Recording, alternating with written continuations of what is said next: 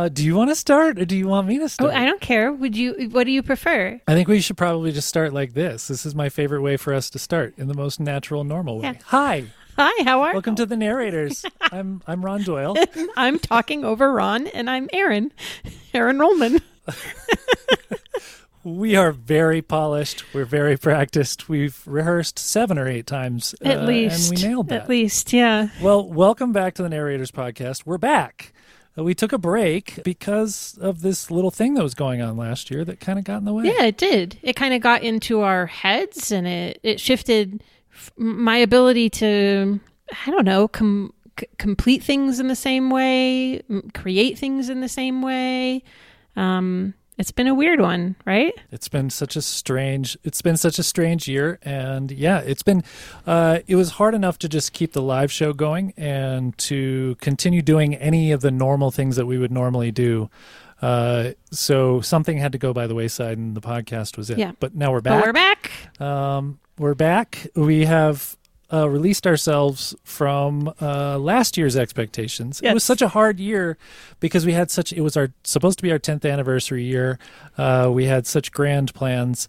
Uh, they were all thrown astray, and we spent the entire year sort of, as you, I think you said, uh, mourning the way we expected things to be. Yeah, I think that's right. Uh, I think that it, it's a process to sort of like mourn what was, what you're used to, what you just want to have all of the time, and and be able to kind of shift into it into a new gear. I've just been walking around with a black veil over my face for the whole year, but now it's gone. I've I've yanked it loose. Great. It is New Year's Day, and we are bringing the podcast back, and we are just going to shift our expectations. We're we are free.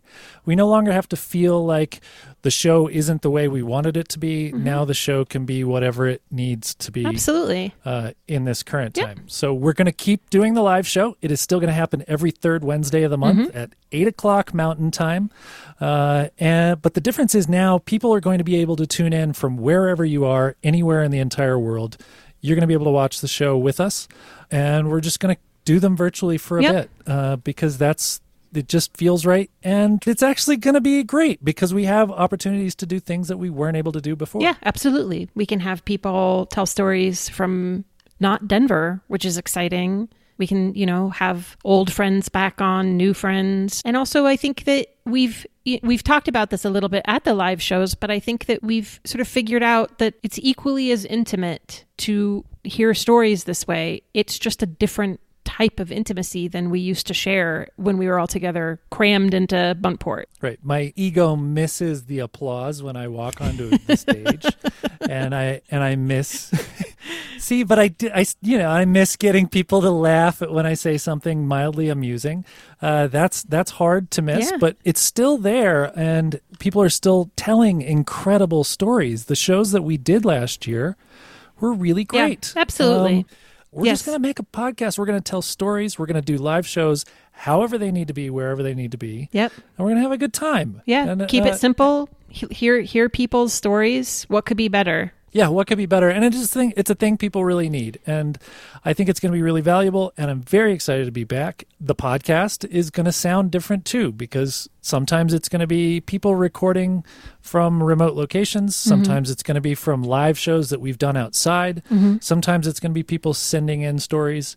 Uh, sometimes it's going to be old stuff from the archives, so you can get a little taste of what it used to feel like to be there in a crowd. And we're, gonna be- excited. We're excited to do it, and we're excited to embrace the the mediums in which it happens. Yeah. So mark your calendars, dust off your podcatchers. yeah. There. That she sounds gross. I don't even know. That sounds gross. Keep your podcatchers in your pants. Keep your podcatcher to yourself.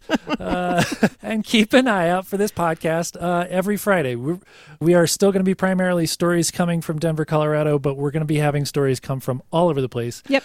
Next week on the podcast, our first story coming out of the out of the pipe uh, is going to be from your friend Matt Yes. Zambrano, and uh, he told a story about Casa Bonita that I think the whole damn world needs to hear. Yeah, So, and I uh, think in a very concise way, he says much of what we are saying right now. So probably in a we, shorter way. Yeah, we'll let we will. He'll take care of our our sentiment entirely.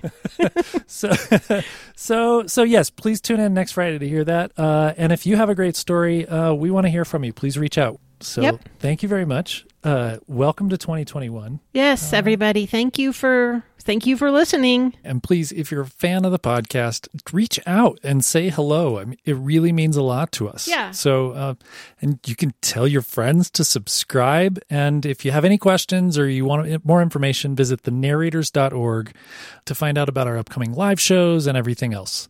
So until next week happy new year